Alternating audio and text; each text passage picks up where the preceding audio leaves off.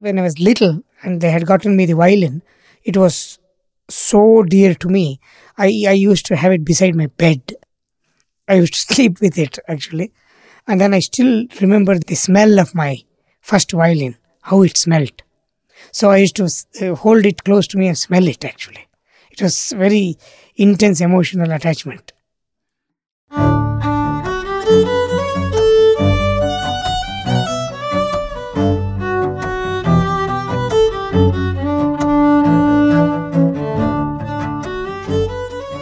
Welcome to Rosin the Bow, an audio journey through the world of the violin family. I'm your host, Joe McHugh. And early on in the Rosin the Bow project, I had the good fortune to interview violinist and composer David Balakrishnan.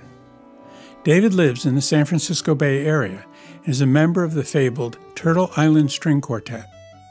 I featured that conversation with David in an earlier podcast, and then one spring day in 2017, I called David and discovered that he was spending several months in Lawrence, Kansas, working on a musical collaboration with a noted Indian violinist, Purnaprajna Bangere.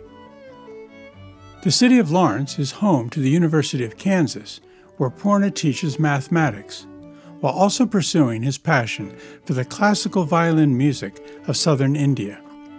So I decided to hop on an airplane and travel to Lawrence so I could interview both David and Purna. Here then is part one of that conversation, which took place the morning after they premiered in concert a musical composition that seeks to bring together the classical violin music traditions of East and West. We are here at the Hall Center for the Humanities at the University of Kansas in Lawrence, Kansas, on Easter Sunday. And uh, I'm here going to interview Purna Prajna Bangere. David Balakrishnan. And uh, last night you gave a premiere performance of a piece of music, uh, Purna, that you composed and worked I, with. It was a joint composition of me and David. Okay. And David's here now on a, as an artist in residence for two months?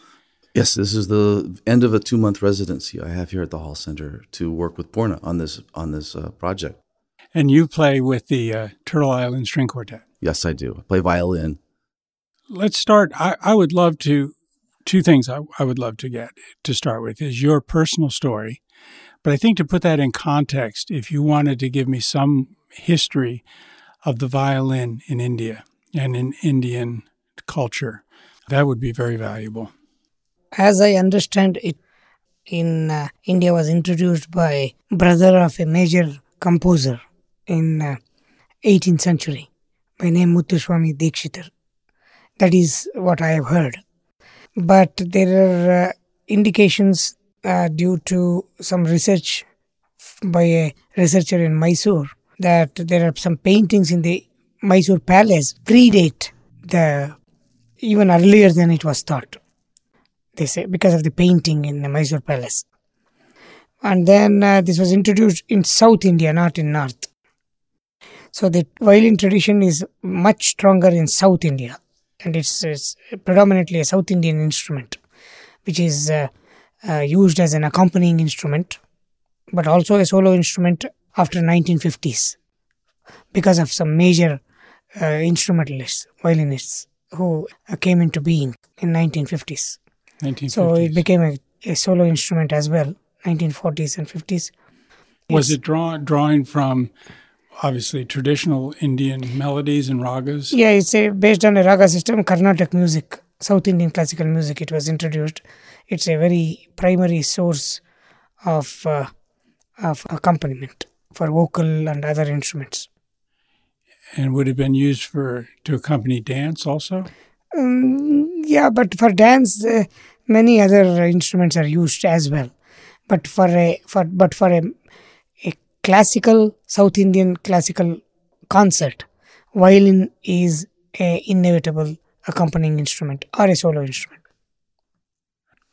And have you been to India, David? Many times, uh-huh. actually. Uh-huh. And have you studied some of this tradition also? You know, Purna and I have discussed this. Um, uh, I early on realized that the learning curve for studying Indian classical violin and the way that it's played was so diametrically different than playing the Western style that it made more sense to me to use that as more of a muse of sorts. Like listen to it a lot. I love the sound of it. I love to try to find my way of getting to those sounds, but to not try to go cross into tr- actually learning the specific technical aspects of how to play that music. I more studied the Indian classical music from an architectural, compositional side, uh, and has made played a major role in the creation of my group, the Turtle Island String Quartet. And your father was Indian. Yeah, he was from South India, not too uh, far from Purna's families. Um, he was from Palakkad area. And Purna has will tell you about his history in Mysore. So, Purna, if you wanted to tell me now uh, some of your own personal story, how did this all happen in your life? Well, I was always uh, in love with violin since, uh, as far as I can remember, four years old actually. It somehow used to evoke a kind of emotional reaction for me. The Was- violin. Was there anyone else in your family that played? No, but certainly my parents always used to listen to music. And my father used to talk about violin. And we used to listen to Western classical, actually, more than even Indian classical when I was little kid. I remember uh, listening to Menuhin and, and Oistrakh. What did your dad do? He's a work? mathematician, He's a mathematician like you are. right? Oh. Teacher, more, more, mostly teacher of mathematics. And do you think why was he attracted to that Western classical music? Mm, he listened of course, Indian too, but there was a he had a certain uh, group of people, kind of what I would call as really intellectual set. They are poets, writers, scientists, philosophers, educators. So they were broadly educated people, interested in uh, world as a whole, rather than just Indian paradigm. So he would have been a young man or uh, Yeah. during the Second World War. What was his? No, no, no. He was born in 1936. Okay. Yeah. So you were drawn to it. How did it? So the, I was drawn to violin uh, from a very young age. I, it was almost an emotional reaction, but I didn't start studying it till much later. I studied vocal music for seven years, and then uh, I told my parents I have to learn the violin. I am going to learn. So they put me to a teacher, and then the, my vocal teacher thought that I should be going to a, a high class teacher, who is my present teacher actually, for last thirty six years. And what's his name? His name is H.K.N. Murthy. He's a, one of the leading violin teachers in India. Well, I was watching the concert last night, and I, of course, have a very shallow understanding, truly, of Hinduism and reincarnation. But I was curious about this idea because we have in the West, you know, the phenomena of the Mozarts and these child prodigies, and you wonder whether somebody's paid some of those dues in a former life to get where they are. You know, just, what's your sense of this uh, destiny, as it were, this draw, this passion? Yeah, there is, you know, I, I don't know what, how to make out of it, but I can just tell you what I have felt. Uh, so I, when I was when I was little and they had gotten me the violin, it was so dear to me. I I used to have it beside my bed. I used to sleep with it actually, and then I still remember the smell of my first violin, how it smelled. So I used to uh, hold it close to me and smell it actually. It was very intense emotional attachment. This is an aside, but again, referring back to last night when you were playing, an idea came to me that had never, I'd never entertained before. You began to start the second set, and you stopped to rosin your bow. Of course, the series that I'm producing is called Rosin the Bow, so I was thrilled. Uh-huh. but as you were rosining the bow, I thought, where does rosin come from? And it struck me that the violin itself is the flesh of the trees, and the rosin is the blood of the trees. That's, that was the poetic idea that came mm. into my mind. It's But kind of the strange. smell that you you have in these instruments, I Yes. know that smell. And you take it out of a case, and it almost immediately moves you into a place, at Yes. least in preparation for music. Correct. That's why I love the smell of a violin maker's studio, his workshop. It's you walk into a room like that, it's like being overwhelmed Yeah. with the smell of what you're. T- it's like Yeah. so evo- evocative in your heart as a violinist. You go ah, it's like being in church immediately. Yeah. And the varnishes. Yes. the all the varnishes, the, the wood, the smell of the, the whole thing. You know, So, in, in, in the movie The Red Violin, uh, there's the one, you know, the series of episodes, and there's the very young boy.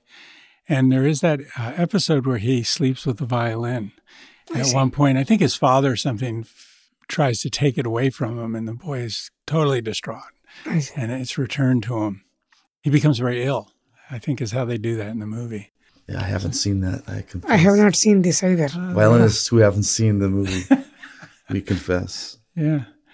So as you progressed, you were playing again. What what genre of music at this point for you? This is Indian, South Indian classical. classical. South Indian classical. violin. But I come from a school which uh, takes a more broader view and integrates South and North. This is the Parur school. Uh, one of the greatest exponents is uh, my musical grandfather, that is my teacher's teacher. His name is M.S. Gopal Krishnan. He's like Heifetz. And he's astonishing. He was. He's passed away, but he's quite alive for me. Well, again, maybe an aside, but um, I was wondering again last night. I hear about where violins come from. We know they come from, you know, Germany, Italy, of course, and now China is huge. But I had never heard of anyone talking about Indian-made violins. And last night I saw them played in a wonderful, No, that is not an Indian violin. That is a Czech violin made in 1937. the one that you're playing. Yes, and most of the very good Indian violins are not made in India. They're German or Italian. And do you know why it has not caught on that there You know, are? they, they do make violins, but you see, it's it's a temperate wood. yes. So Indians, I'm sure they're capable of making good violins, but their wood is not really suited, perhaps, for this. Most of the violins I used to play, my teacher has, my teacher's teacher has, or many other Indian. They're all Western European made, German or Italian. I, even when I was a kid, I had a German violin. It's a copy of Strads. I talked to Bill Monical, kind of an expert on violins, and he was talking about how the German violins often are really preferred by what we would call bluegrass or country or folk fiddling in the United States because they project in a different way, they handle steel strings well. And so, uh, what kind of violin for your tradition are you looking for? Uh, this is a difficult question. I'm not sure how to frame it, but um, in a, in a violin, what are you listening for? What do you want? An immediate reaction from the violin. Well, I th- I think that violins basically have three components, uh, as you would judge them. Uh, one is uh, the tone. The second is that responsiveness, which I have a very responsive violin. Finally, and until I had one, I never knew they could do that. Mm. And the third is projection. And uh, many times violins won't have all three elements, and, and you might not want them to. So you may not care about that projection, but you really want the tone and that responsiveness. That's right. That's you got it. Projection is not part of Indian classical music. Indian classical music is largely chamber music for small audience, and in any case, we have uh, we use amplification. So projection is not uh, really major component because when you use these subtle microtones, you can't project, come what may. There because it's a more inward-looking paradigm in some sense. So it's a kind of a whisper and subtle sounds. I, I read a, an essay by someone who was a doctor and also a violinist. And he, at one point, I think he was not able to play his violin loudly. He, wherever he was staying, there was some restriction to playing loudly. So he had to play, if he wanted to play very softly. And he discovered that if he played very softly, intentionally, that all these doors started opening up in his understanding of what was going on. And, uh, you know, that's True. kind of the, that inverse logic, which I like, you know, instead of play louder or more boldly, it's get quieter. You discover things that maybe Yesterday, you could see that I was modulating this sound volume. Sometimes I was kind of loud intentionally, sometimes very soft. I don't know whether you noticed or not. Well, I, I know that both of you are playing together. So, David, you might want to talk about that. What have you learned in this process about your own projecting sound? Yeah, I'm just fascinated with this conversation because with Purna and I, um, there are so many basic, fundamental differences in the way that our violins are set up and tuned. And this is hugely important because the sound of a violin resonates from the overtonal quality of the notes resonating. They, the, the overtones in the strings cause the wood to react, which creates its sound. So the there's the Indian classical violin is tuned in the what you would call um, sa pa sa pa in Indian solfege.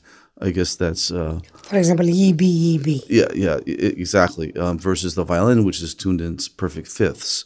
That's technical talk, but uh, in terms of the way the overtones react, um, it's completely different, completely different sound. Secondarily to that is is that um, the Indian classical system they hold the violin differently, and, and the and the physics of the body as it pulls the sound out is completely different. So those are huge differences, way different than, for instance, a, a fiddle player from a classical violinist.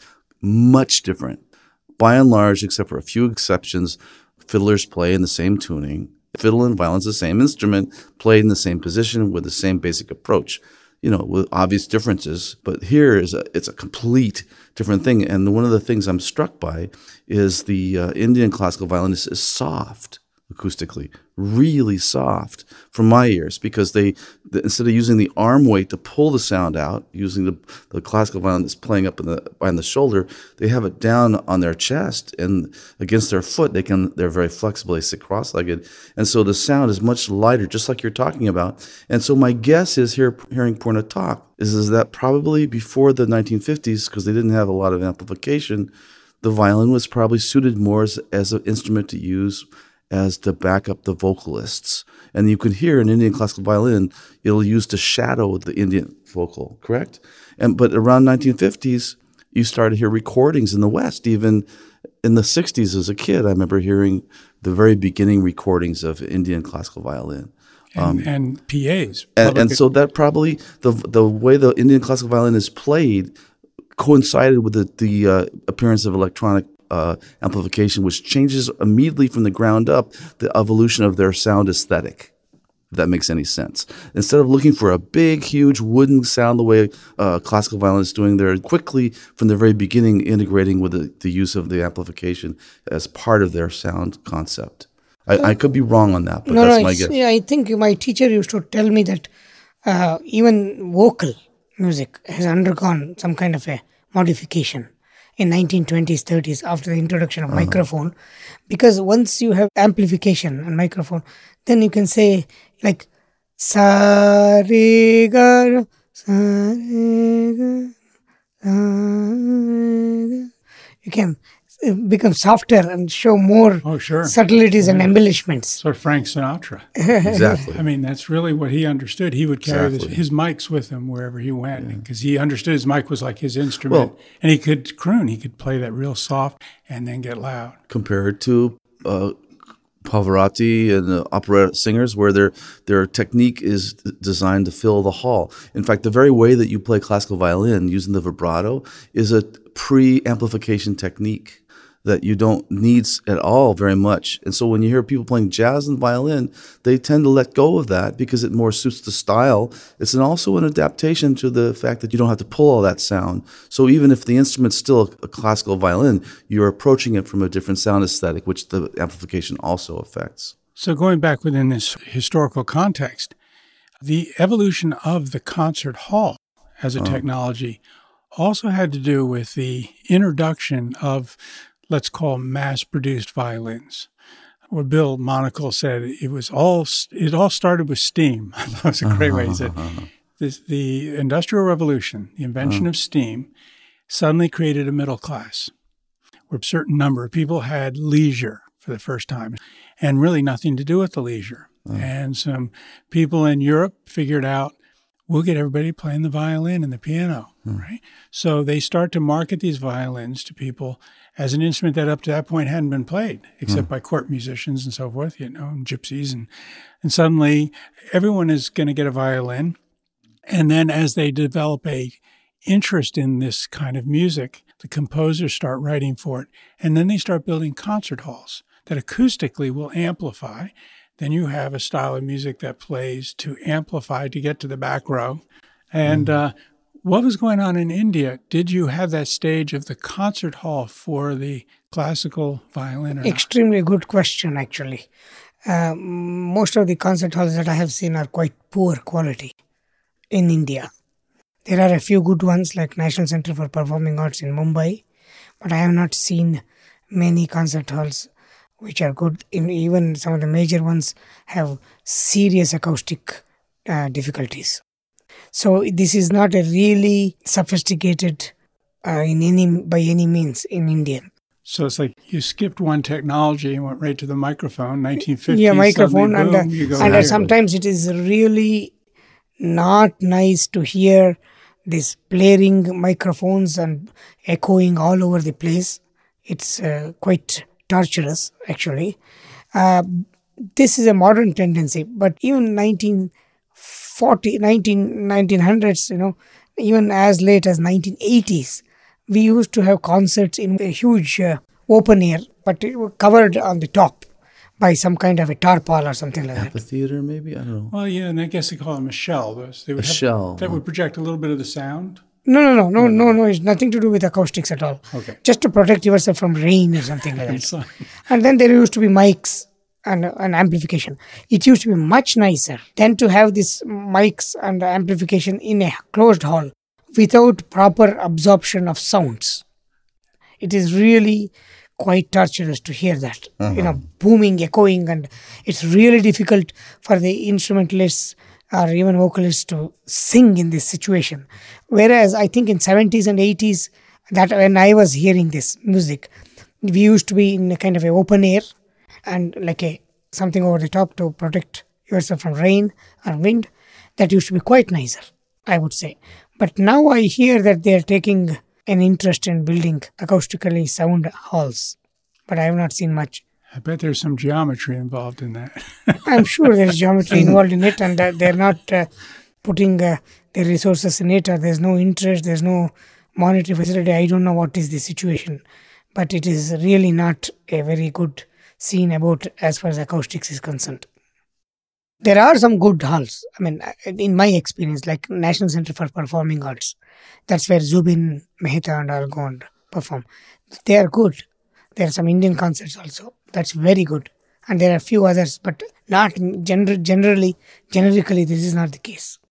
Which is interesting. I mean, here we reflect upon culture when we talk about these instruments.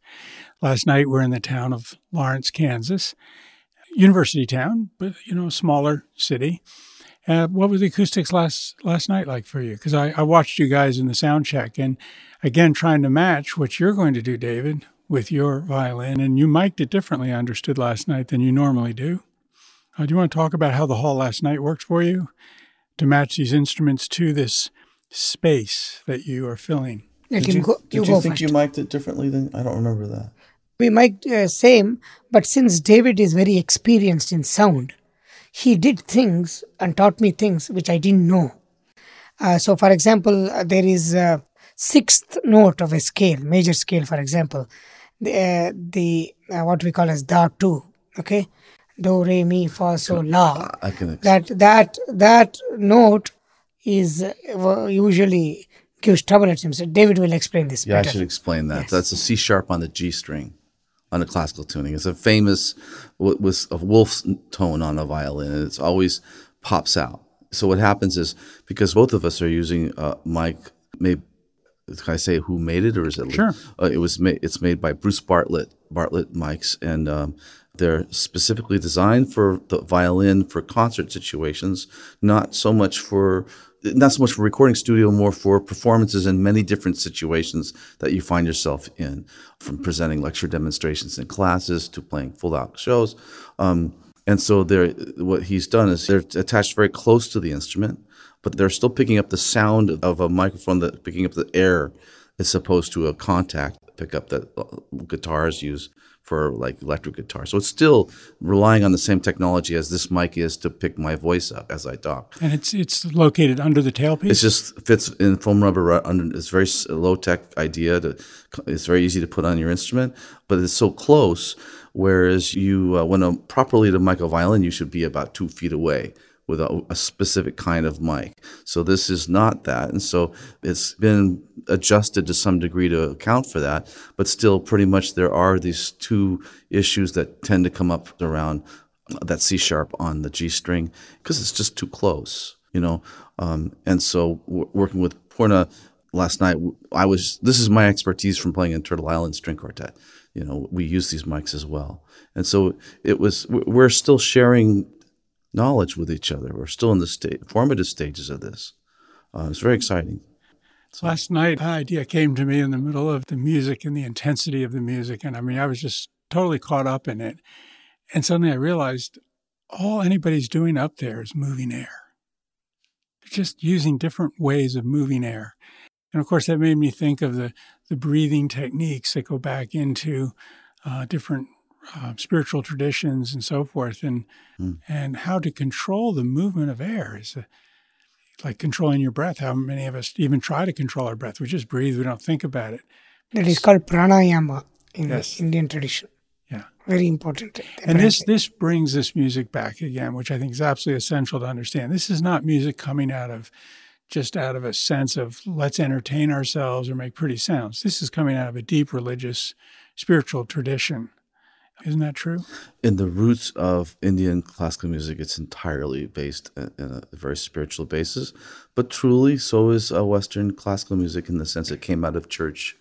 Uh, in its very roots of, of, of European classical music, it also came out of the same basic human um, desire to uh, understand. And and in the West, it became quickly something else where I can't speak entirely with knowledge of the East um, in terms of how it evolved over the years. But uh, there's always this underlying spiritual element, and I think Purna and I both, in trying to bring together our places in this, rely on that element to inform us on a very basic level. Of course, on top of that, there's a lot of elements we spend most of our time looking, searching for connection, connecting with each other. Someone at the concert yeah. last night mentioned about at the end where you bow, you put your hands together and bow to the audience, which I have seen in India. But this idea that you're bowing to the God within the people in the audience. I was also very impressed because I'm a storyteller and I have to have the house lights up to some degree. I can't perform without that. And I've never seen a musician do that in that setting. And I saw when they, they had them up for you for a while, and then they must have thought, well, we'll turn them down because that's how we do business. And you became, it seemed to me, a little bit more disturbed by that, and then you brought it up again, and they brought the lights back up. You you play to the darkness or light. You know, uh, it's true that once I go into the mood, I go inside myself, and I am with the music. But I still like sometimes to see. It's a Indian music is very interactive in nature in Indian, if you go to an Indian Baitak session, as we call, Baitak is like chamber setting in a room, in a large room. It's a very beautiful experience, actually. Some of the greatest Indian music concerts I've heard takes place in such situations where uh, when you are when you play a phrase and it is like in really great audience explode in appreciation of that and one it builds onto you because it's largely improvisational in nature you know when you are impro- when you are hooked to improvisation you have don't have explicit structures all the time available for you. You live moment to moment. I mean there is a certain pattern and uh, and structures that you have worked on but you can never know what happens there. In fact my musical grandfather used to say I've, i have practiced all this sir you have practiced for 18 hours a day and all i used to say and then he once told me this was in National Center for Performing Arts, which is one of the great auditoriums in Mumbai. Uh, there he was sitting, and then I went and told him, and uh, other people asked what is he saying, some certain violin technique, and he explained. He says, I have done all this for a long time, but when I go on the stage, it's between, it's whatever he determines happens. Uh-huh. So it so in such a situation, the audience interacting with you is very important. Now I am not even seeing the audience yesterday in the darkness. That was a kind of a bit of a disconcerting thing. Uh, we use the word classical in the West, and my understanding is you're working from a composition there's no improvisation going on there. But you're using the word classical for this violin music in India, but there's improv- improvisation. That's right. Uh, what does classical mean? You can ask that question. I, I, what does classical So mean? yeah, that's a, it's a well. We can take the dictionary definition. You know, something which has a tradition and rules, and uh, so it has all those. It it satisfies those axiomatics of the word classical. It is based on a system which has strict rules of grammar and syntax. So uh, you cannot do anything you want. Even the improvisations have to be within a certain spectrum of freedom. It's not you can't do anything you want. There's a certain uh, s- speed with which you have to do certain things. All those things comes from a tradition which is set in rules, uh, regulations, and grammar and syntax. David, you deal with this question a lot in your work because you and Yes. right. It's So- a very important question. In fact, with Turtle Island Quartet, we're a string quartet, which is a 200 year old form designed to play European classical music, which is a very strong tradition that that um, has similar very strict rules. And actually, when when the string quartet was born, there was still an ongoing strong improvising language that was part of playing these instruments. in the Baroque period. Yes, and even in the early classical, for various reasons I wouldn't want to try to go into, that s- slowly disappeared, and then it became much more that you played written out through composed music. Um, I, I got to be careful with this talk because classical musicians that I know are so spontaneous. The great ones, they improvise just as much as jazz or Indian musicians do. You just have to change what you think about improvisation because improvisation starts, you're really more, you're composing on the spot as opposed to improvising to me is when you're in the moment with the music expressing from the same thing that your teacher that we were talking to and we we went to see the, some dear friends of ours play a concert of Schubert and it was just so gorgeous beautiful and moving and I could really feel that same hair raising feeling that I get from a great improviser. That's the same thing.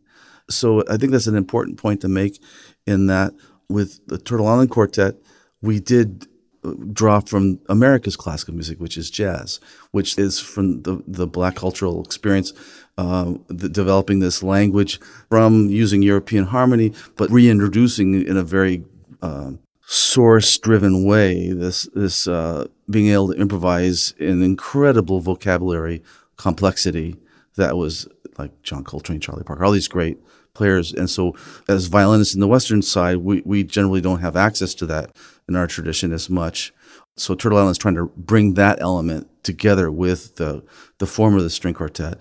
And uh, I, I think would- I think we are talking about composing in real time yeah, versus improvising with timing and tone and attack and all these things that give you a wide palette of possibilities, but still you're playing the notes because you're playing with a quartet or an orchestra. And if you suddenly start to improvise, create new notes, new passages, where last night I thought you were with your fellow musician, you were so locked in, you're reading each other in real time. And that's what we normally think in our world is jazz or improvisation. That's So, right. Is that too simplistic? the same thing. Um, Because I think creativity does come out of limits, by the way. I don't think Yeah. it comes out of possibilities. I think Yeah. maybe that's what we're trying to say. In Exactly. fact, the more limiting Exactly. sometimes, like the guy Exactly. playing the violin so quietly, Exactly. was a limitation that opened up possibilities. So that's true. And I, and I would say, Purna and I share this, is that with Turtle Island Quartet, our desire is to expand the parameters of Western classical tradition. That's what our main goal is. And Purna's coming from the same place. He's wanting to expand the parameters of the Indian classical system that he came out of, still being true to himself and finding his way to uh, go into new territory without so much fusing from something else. This is something that him and I talk about a lot. Is coming from a classical style, which we we it's even then hard to define because classical styles are changing. Everything's always changing. So something becomes classical because it's been around long enough to have a certain set standards and protocol involved, which protects it and preserves it, but at the same time can slightly kill it if it's squeezed too tight. And so Purna and I are both restless souls wanting to push the, the, the envelope. That's what we're drawn to do. And when I hear Purna play, I'm so moved because what I hear from him is in his very playing, he's moving beyond the traditional. This would be hard to hear for a lot of people, I believe, but I hear it so strongly that he's mo- he's developing a language that moves out. It's expanding, it literally expanding the parameters of Indian classical raga without violating the terms of the form, I without think- jamming something else in there. That's Yeah, the whole I- key. I think I really get this. So much of what we think of uh, evolving musical styles has been almost mashups, uh, exactly. bringing in other styles and saying, okay, well, now we're using this and this. Yeah. Rather than saying, if you stay in that tradition, it itself was evolving and it will teach us. Yeah, and when we try to talk about it, it starts to. The attempt is to understand it, which then sometimes traps it, and then you can't really do that. You really Right, right. can't. They're like it, fairies it wiggles out. Because It wiggles says- away. It's like a little. because he says because you cannot trap this what is very dynamic in the prison of syntax when you use language it's a it's a limitation of the language to express something which is not amenable to the parameters of that language that's what i think david is trying to say right? Which is why in a lot of what I'm, you know, I'm fascinated with is, you know, what's happening physically with this instrument. And I, I have a question for you on that, by the way, about the, how you hold the bow. And so we're going to move in a moment into geometry and try to understand how that can be a different language and whether that constricts or captures or allows it to grow and expand. But I, going back to the way you hold the violin, it almost looked like you were holding a viola to me. It was so large uh, in comparison to what I'm used to because you see it in that direction. That's right. You, it's going straight down, Right. And you're you're sitting cross-legged uh, on a carpet. And was it resting on your foot? The Yeah. scroll. yes Yeah, so it's vibrating there. I thought that was so interesting. When I tried to, um, my daughter's a little interested in playing the fiddle, and I'm struggling with her because she keeps dropping that fiddle way, way down. And I say, if you if you bring that fiddle up a little bit, look how much less energy it takes for the bow because you have to hold that bow up. But last night you were absolutely the opposite of that. it was all the way down. So your bowing must constantly be having to pull against gravity. That is a very important point. That's a correct point. So, for example, uh, in that position, you can't do some some things just as you cannot do some things in the position in which Western musicians hold the bow. So, things that cannot be done on that position are precisely complementary to the ones which you can do in the other position. So, what I am trying to do was reconcile both to some extent. So, new fingering and bowing had to be used for my part yesterday. So, I cannot do the same bow and slur. Slur. I had to adopt my techniques to suit this new music. Very luckily, uh, my school of music in India is well equipped with this kind of techniques, even though it doesn't get too much opportunities to do that in Indian classical music. So now I'm I'm actually fully exercising all that scales and all those things that I did uh, since I was young, which I did not have opportunity to do it in Indian classical music. In part two of this podcast, David and Purna will talk about their artistic collaboration in greater depth, as well as other topics unique to the music of the violin. But let's now listen to a portion of the concert they performed at the Lawrence Arts Center in 2017. In this part of the concert, Purna plays the traditional violin music of southern India.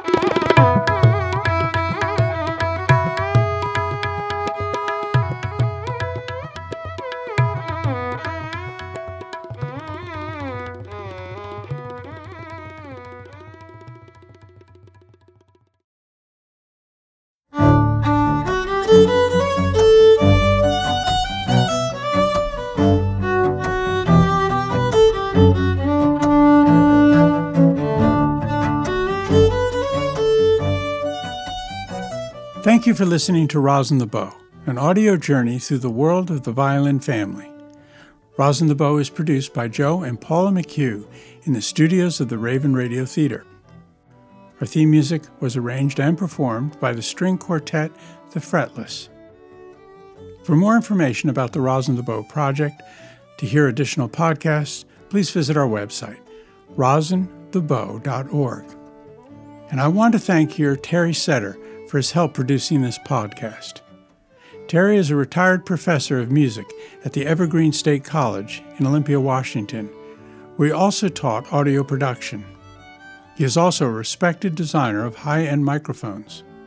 Furthermore, let me thank the Department of Music at the University of Kansas, the Hall Center for the Humanities, and Kansas Public Radio for making me feel so welcome in their fair city and making available the facilities for this interview. And I will end with this quote from Mark Twain India is a land of dreams and romance, of fabulous wealth and fabulous poverty, of splendor and rags, of palaces and hovels, of famine and pestilence, of genii and giants and Aladdin lamps, of tigers and elephants, the cobra and the jungle. The one land that all men desire to see, and having seen once, by even a glimpse, would not give that glimpse for the shows of all the rest of the world combined.